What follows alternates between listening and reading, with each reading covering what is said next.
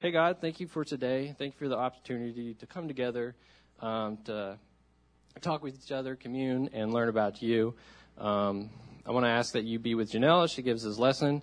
Um, you give her the words to speak. Lord, you give us the ears to listen and the hearts to receive. In Jesus' name I pray. Amen. Amen. Thank you, Nate. Don't do that. Is this a check, check, I'm testing? It's, oh, there we go, good. Hi, everybody. How's everybody doing today? Do y'all want to know what happened with the car?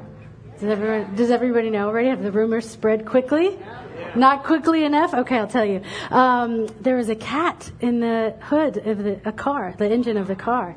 Uh, so we left it there. We sent, no, uh, they rescued the cat. It's, it's in a little towel in a laundry basket, but they, uh, it was Brent who plays bass, his wife's car, and they live in Lynn Haven, and it's their neighborhood cat. So it made quite the journey. So now it's a beach cat, and it, it's getting saved today. It's really exciting. So, uh, so anyway, but yeah, that's what happened. Just if anyone had that on their mind, uh, now you know. Yeah, that's okay. Uh, well, so this morning uh, we're not going to keep talking about the cat. I'm sorry, that's where the cat stories end. But we are going to be talking about John chapter 12, starting with verse 44. And what's really interesting about today's passage is that this is the very last time Jesus is going to be addressing the crowds that have been following him for the last three years. So after this moment, he's going to be with his disciples, with religious leaders in front of Roman leaders, and eventually he will be hung on a cross. But this section of verses is the very last time he will be speaking with the crowds. The crowds that have been following him for years. So before we jump into these verses, I want to ask if anyone ever has thought about what their last words would be. You know, I know that's not something we probably think about all the time, but, you know, I think it's an interesting question nonetheless. I know last week my dad mentioned offhandedly, like, what would be put on his gravestone, and I was sitting in the audience like, I'm not sure everybody talks about that as much as we do, Dad. you know, we talk about it mostly as a joke because he apologizes so much. I say, like, I'm going to put on your gravestone that it says, like, I'm sorry you have to be here. Uh, you know, it's something we laugh about. It's not something we stress about. You know, when I think about my last words, I think about with, in high school, my last words as a senior, the senior quote, and the pressure I put on myself to like try to think of something really clever and funny, you know, to show that I was interesting and didn't care, but actually cared quite a bit. I remember what I landed on was something quite forgetful and that I have no clue what it is now. And I'm pretty sure nobody thought I was cool from it, or even probably read it. But there are some famous last words that different celebrities have said over the years, and I have a couple for us to look at this morning. So the first one I have for us is from Bob Marley, and it says, Money can't buy life. And he's somebody who passed away at 36. The next one we have is from Conrad Hilton. It says, Leave the shower curtain inside the tub. this is the person who founded Hilton Hotels. And oh my goodness, if he says it like me, it's like, Please leave the shower curtain inside the tub. Amen, right? if it's things we say most often, then that might be mine as well. Okay, so then the other one is Winston Churchill, and he says, I'm bored with it all. And this was someone who led the military, the British military in World War I and was a prime minister in Britain during World War II. His last words were, I'm bored with it all. I wonder if these people had these last words planned or just kind of made it up on the spot. You know, I've been thinking about this a lot this week, not forever, but just this week while I prepared for my teaching, thinking if this was the last time I had the opportunity to teach on a Sunday morning, what would I say? What would I want everybody to remember? How could I use my words in a way that somehow mattered more than they normally do? And Jesus knew this was it.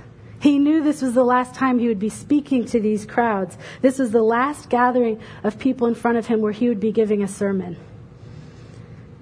If we knew that Jesus only had one sermon left, what words would we want him to use? What points would we want him to emphasize? What parts would we want him to leave out? We're going to be reading the verses today that start with verse 44, but before we start, I want to read some of the verses from last week to help us remember the context of the audience that Jesus is talking to. It says in verse 37, but despite all the miraculous signs Jesus had done, most of the people still did not believe in him. And then we jump down to verse 42. Many people did believe him, however, including some of the Jewish leaders, but they wouldn't admit it for the fear of the that the Pharisees would expel them from the synagogue, for they loved human praise more than the praise of God. These are the crowds that Jesus is talking to. This is his audience. You know, I'm going to be honest here. If it were me there with Jesus, I'd be like, Jesus, don't waste your time. You have proven yourself more than enough for these people. Don't waste your time. You've given them miracles and healings and signs and wonders and wisdom. You've proven yourself, and they still choose not to believe. But lucky for us, Jesus is better than me. Jesus does not give up that easily. So let's read what he chooses to say with these six verses we're going to read today, starting with verse 44. Jesus shouted to the crowds, If you trust me, you're trusting not only me, but also God who sent me. For when you see me, you are seeing the one who sent me. I have come as a light to shine in this dark world, so that all who put their trust in me will no longer remain in the dark. It says that Jesus shouted to the crowds right there in verse 44. Most other Bible translations will interpret the original Greek word as cried out. This is not a God or a man who's, you know, comfortably reclining on a couch saying, Oh, yes, by the way, I'm God. This is a man shouting. He is crying out to the crowds. Not only does he not give up, but he shows the urgency in which he has this message to give. There's not much time. Listen up. Jesus starts by reiterating twice his connection to God, that he's not like everyone else that He and God are one. So when we see Jesus, we are seeing God. When we trust Jesus, we are trusting God. You know, when people first, when Jesus first showed up on the scene, people were skeptical, which rightly so. If somebody walked in saying they were God, we'd be like, prove it. And he did for three years. For three years, he proved it. Easily proving it through signs and miracles, wisdom like no one had ever heard before. And now he shouts to the crowds, Trust me like you trust God. Follow me like you follow God. Jesus' interaction with the crowds reinforces that Jesus desperately wants us to trust him. And notice that Jesus does not use these last words to retract any statements about himself, but instead he reinforces it. He references being the light in the darkness like he did with previous teachings. He references it like the Old Testament story of the Israelites wandering through the dark wilderness and following the pillar of light that led to the promised land. Jesus says to trust him. He says he is God. He is trustworthy. He is the light in the darkness. So this is what I want to say next. I have a pretty good view of everybody's faces from up here. Surprise, I can see you. And I can't help but notice that when these words came on the screen, nobody did this. nobody gasped in shock at these words. This doesn't seem like brand new information to us. I have a feeling most of us in here have probably heard this before and probably already believe it. I know there wasn't a slow clap of like, this is incredible. and I get it. This isn't me wanting pity. believe it or not. But I get that these words aren't really, my family's like, no, she wants pity.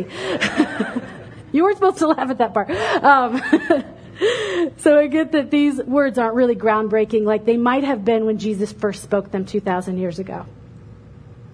I get that for most of us, this is just a reminder of a truth that we already believe. Here's the thing in the consumer driven culture that we live in, there's a mentality that newer is better. The newer phone, the newer car, the newer house, whatever. We consider those things an upgrade. If somebody came up to me and said, Janelle, I got a new iPhone, I wouldn't go, oh my goodness, I am so sorry.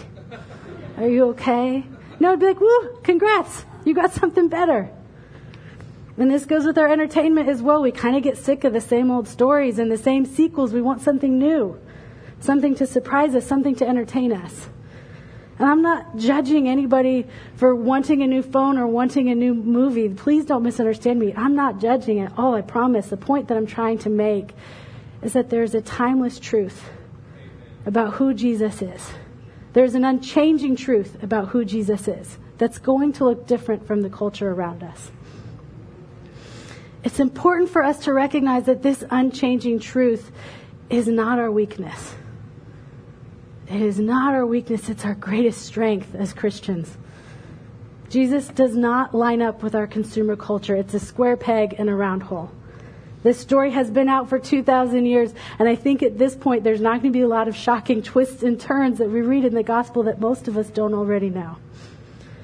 But that's a good thing. That is a good thing.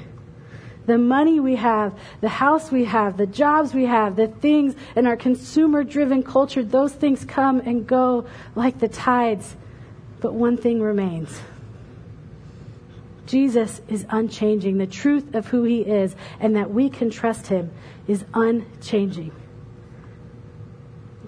If you come to Eastgate next week, maybe some of you are like, trust me, we won't. Fair enough. but if you come to Eastgate next week, it's probably going to look and sound a lot like it looks and sounds today. There'll be different people with a microphone and maybe different verses that we read, but the core of what we believe is going to be communicated every week. And that is not our weakness. That is not because we didn't take the time to try to think of something clever to entertain everybody. That's our strength. This is us intentionally creating a space for us to take our place with the thousands of Christians and millions of Christians over the last 2,000 years. Intentionally creating a space for us to remember who we are. Intentionally creating a space that, well, whatever out there might change, there's an anchor in here that we can reconnect to and remember where we belong in this broken world.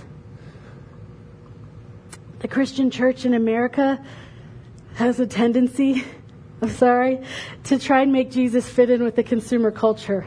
I know because people send me a lot of TikToks of pastors doing weird things like ziplining across the audience in magic shows. And I'm like, thank you for sending me that. Uh, somebody else already did, but it's good. Um, and I get it. There's a lot of pressure. There's a lot of pressure on churches to try to fit in with the culture, to try to keep up with the culture, to make Sunday morning seem cool and fun again. And Eastgate has, had our moments trying that too, but it was mostly before everyone had cameras on their phone, so just got to be burned in their memory forever, the old fashioned way. But Jesus doesn't work that way. Jesus doesn't seem interested in being a puppet for our egos. Jesus uses the last words to the crowds to invite them to trust him. Trust him no matter what. Trust him to be that light in the darkness. He doesn't need air conditioning. He doesn't need a wireless microphone. He just uses words. Words to share with his beloved people. And the people listening, the crowds from 2,000 years ago, and the people listening in this room today, we all have that choice. We all have that choice to make. Do we trust Him? No one can make that decision for you. I cannot make that decision for anyone other than myself. So, do we choose to trust Him? Do we choose to trust Him even when it doesn't feel great? Do we choose to trust Him even when we're scared? Do we choose to trust Him even when we don't like how things are going? That's for each one of us to decide on our own. I can't make that decision for anybody, for anyone else but me. Let's keep reading and see what else Jesus says to the crowds. In verse 47, it says, I will not judge those who hear me but don't obey me, for I have come to save the world and not to judge it.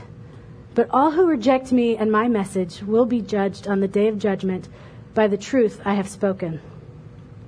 Okay, so here again, we see Jesus reiterating, reinforcing his teachings from previous messages. He's not retracting them. And he's reinforcing that he has come to save the world and not to judge it.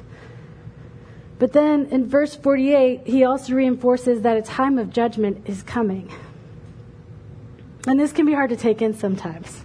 Like, I like the first part, maybe not the second part as much, but this can be hard to take in. The belief that life without Jesus will result in death that the only way to eternal life is through Jesus. The reality is that this is not a new concept for the Jewish listeners or anybody familiar with the Bible. We're going to see stories over and over of how life without God results in death. Two of the most famous ones, you know, Noah with the flood that destroyed the earth. The ten plagues in Egypt meant to free the Israelites, and the tenth one being that the death of the firstborn son. There's a cycle of people trying to live separately from God and it resulting in death. But in both of those examples, with Noah and the tenth plague, Jesus, God always offers a means of rescue for his people who will believe him. With Noah, there's a boat. Get on it. Believe in God and you're saved. With the tenth plague, it was the blood of the Lamb painted on the door frames. Have that and you're saved. God always has a handout, re- hand reached out, ready to save whoever is willing. We learn from these stories and what Jesus is telling the crowds that Jesus desperately wants to save us. And the best way that I can think of to describe this interaction is going to require us to use our imagination a little bit this morning. Are we okay with that? Okay, cool. Even if you're not, just pretend that you are and it'll be fine. so let's imagine that we have time traveled to over 100 years ago. We've time traveled to over 100 years ago and we are immigrating from Europe to America. Maybe some of us have stories of relatives like, oh, my, my family did that. So we're immigrating from Europe to America, and we're on a boat, and we're taking in the sights and the smells and the sounds of what we're hearing on this boat. Maybe we're smelling the salty sea air. Maybe we're hearing people as they anticipate what New York City Harbor will look like. Will the Statue of Liberty be as grand as we imagine? Imagine exploring this boat and turning a quarter corner to read the words SS Titanic. Your heart sinks. What would you do? What would you do if you were there over a hundred years ago on that boat? And you were the only person to realize that you were on a sinking ship. Well, everyone still walks around excitedly. You know that in a matter of days, this boat is going to be on the bottom of the Atlantic Ocean. I imagine we would probably do everything we could to save as many people as possible.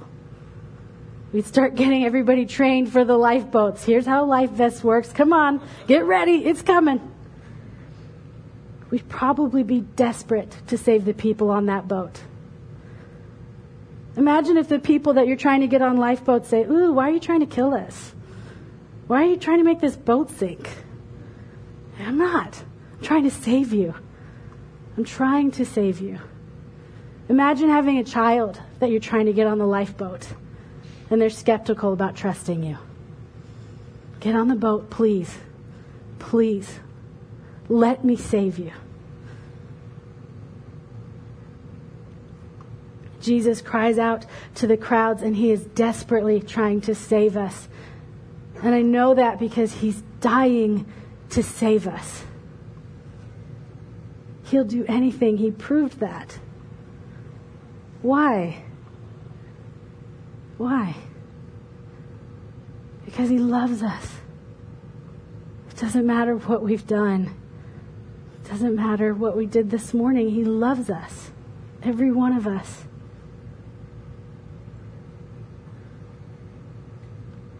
Just like the choice to trust Jesus, no one can make that choice for us but us. Each one of us has to decide for ourselves do we grab a hold of Jesus' hand that's reached out to us? That means of rescue. And do we trust him to save us? Let's keep reading the last two verses. Jesus says, I don't speak on my own authority. The Father who sent me has commanded me what to say and how to say it. And I know his commands lead to eternal life, so I say whatever the Father tells me to say. These last two verses, again, are Jesus reinforcing things he has already said. He's summarizing quickly the messages that he has been communicating for the last three years to everyone around him. And he uses these last precious words to reinforce his obedience to God's plan. He does not use those words to say, I know I'm about to be tortured, it's because y'all are sinners. He says, I know I can trust God. I know that his way leads to eternal life. He does the will of God through humble submission. Not my will, but yours. What's interesting is that the verses do not go on to tell us how the crowd responded. We don't know. We know from the context of what we read before that many secretly believed but wouldn't say it. They were afraid of what they would lose, unaware of what they would gain. So let's think about this. We don't know what it says. What's our dream scenario? How would we like the crowds to be responding? What would we want them to do? You don't have to answer out loud, but just think about it. In a perfect world, what would we love for the crowd to do after hearing this? So here's the next question I want to ask What will we do after hearing this? I'm sure most of us have heard these words and heard these truths, probably not even for the first time, but we're hearing them again today. So now what? What is our dream scenario? How do we walk away from this living? I can't answer this for anyone other than myself, but I thought this through, so I've had time to think this through. My dream scenario is that I would believe it and that I would trust Jesus continue to trust Him forever. That I would submit to God's will, even when it's uncomfortable and even when it's painful. And that I would show this gift of salvation through unconditional love to everyone around me, through unconditional forgiveness, especially to those who don't deserve it.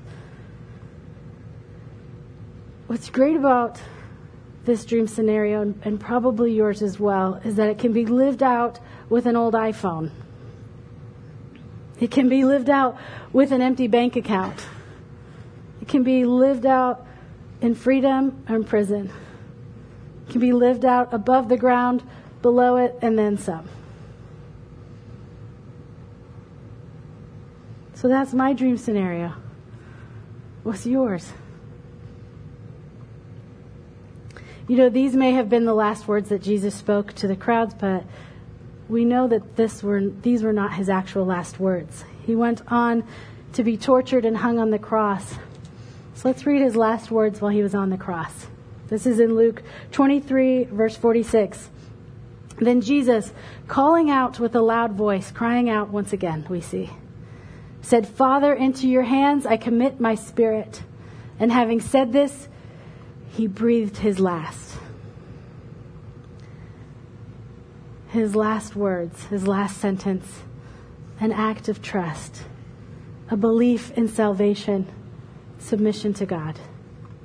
Everything we read about today summed up in one, one sentence. When Jesus died on the cross and his body was put in the tomb, I imagine, I can't imagine the anguish the disciples felt at that moment as they watched him placed in the tomb and the stone rolled over the entrance. But you know what I like to picture next? It's not a picture, it's not an image, it's a sound.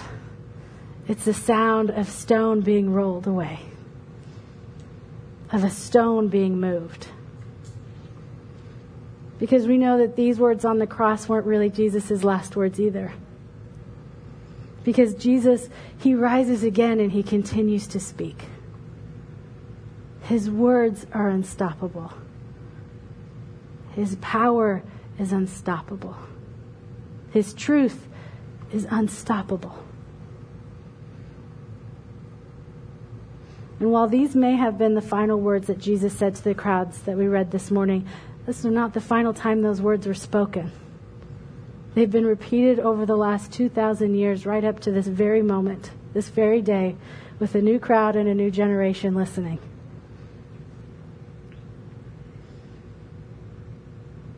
So it's up to each one of us how we take that, where we take that. Jesus loves us. He wants us to trust him. He's desperate for us to believe in him.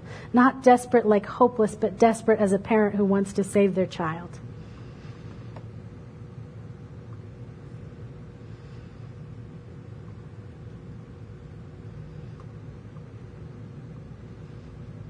Let's be open to what God has for our lives. Right on? All right, let's pray. Uh, I'm going to pray. The band's going to come up and we're going to end with communion. God, we, we give you this time. We give you this morning, and we give you this afternoon and this evening. We give you our whole lives. We thank you for loving us. We thank you for showing your love to us. We thank you for all that you've done for us. Don't deserve it, but we we're so appreciative of it. In Jesus' name, amen.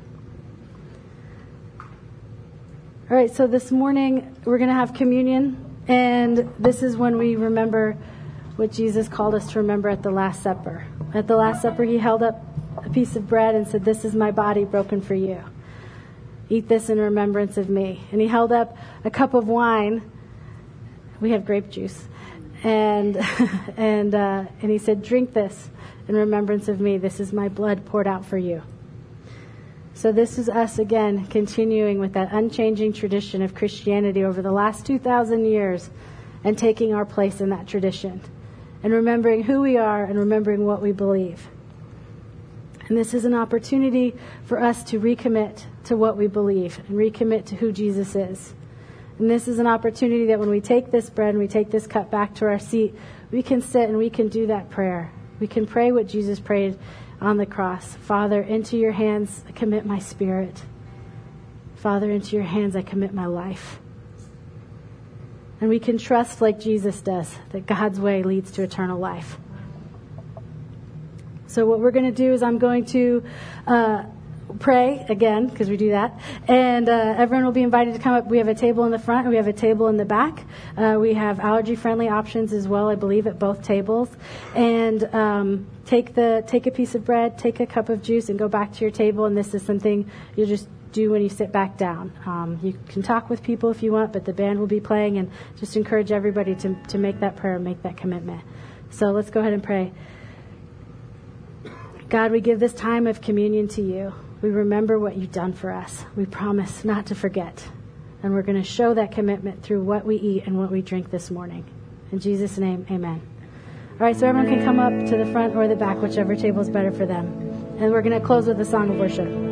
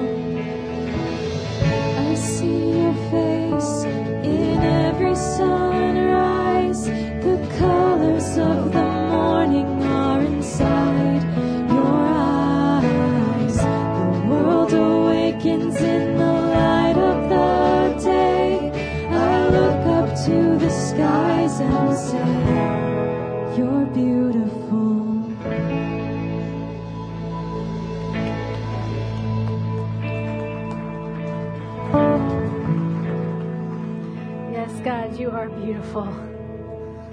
You are beautiful. Thank you, Holy Spirit, for being here. Thank you, Holy Spirit, for speaking to us. In Jesus' name, amen. All right, let's speak this blessing over one another. Um, afterwards, if you need prayer for anything, I'll be up at the front. So, a few other people, uh, if we haven't met and you're new here, feel free to come talk to me. I'd love to meet you. So, okay. So let's say this together. Father in heaven, reveal who you are. Set the world right. Do your will here like it's done in heaven. Provide for our daily need. Keep us forgiven with you and forgiving others. Keep us safe from ourselves and the devil. We confess you're in charge. You're our provider. Our lives are in your hands. Yes and amen. Go in peace, you children of God.